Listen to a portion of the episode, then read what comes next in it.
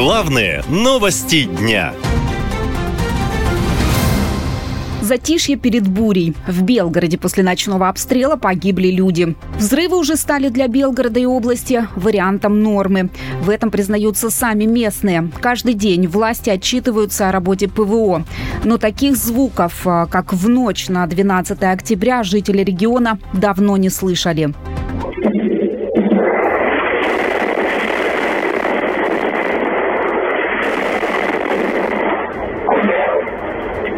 Два раза бабахнуло, сильно очень, так никогда не бабахало. Ну, а потом вспыхнул дом, мы рядышком, ну, волнение, тревога. Потом службы все приехали. Неординарное событие. Это очень страшно.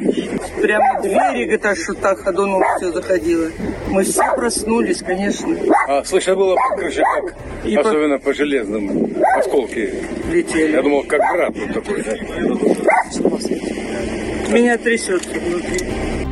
Позже выяснилось, что над областью сбили беспилотника. Обломки упали на жилой дом. Возник сильный пожар, который не могли потушить несколько часов. Все дома почти нет уже. Повреждены не только дома, а и люди. Есть погибшие, рассказал губернатор области Вячеслав Гладков. тяжелое для нас всех утро. Ночью предварительно по в результате падения беспилотного летательного аппарата на окраине Белгорода было ну, фактически уничтожено два жилых дома, повреждено несколько домов в результате взрыва, повреждено несколько автомобилей, но самое главное, а, три человека погибли, Люди, которые живут рядом, рассказали, что слышали несколько взрывов, от которых тряслись окна. Шум, шум дрона слышал. Ну, то есть э, взрыв не только в небе, на земле был, наверное. Вот это я не могу сказать. Было два. Один сильный, другой потише. Может быть, вот как раз второй и то, что попало в дом.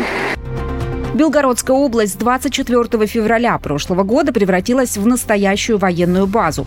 Сюда армия переправила военную технику, организовала склады с боеприпасами, привезла военных. С Белгорода и области ведется огонь по Харькову. Поэтому, как рассказывает местный журналист Никита Парменов, люди со звуками взрывов живут с начала спецоперации.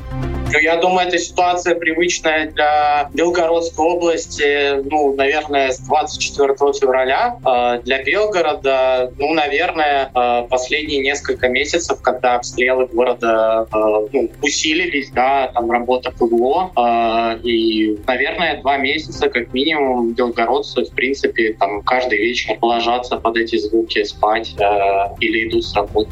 После каждого обстрела местные власти обещают помощь, но на деле дают мизерные выплаты и максимум меняют окна, рассказывают местные.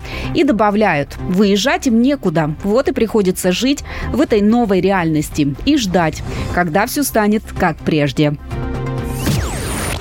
Наша лента. Веселим, сообщаем, удивляем.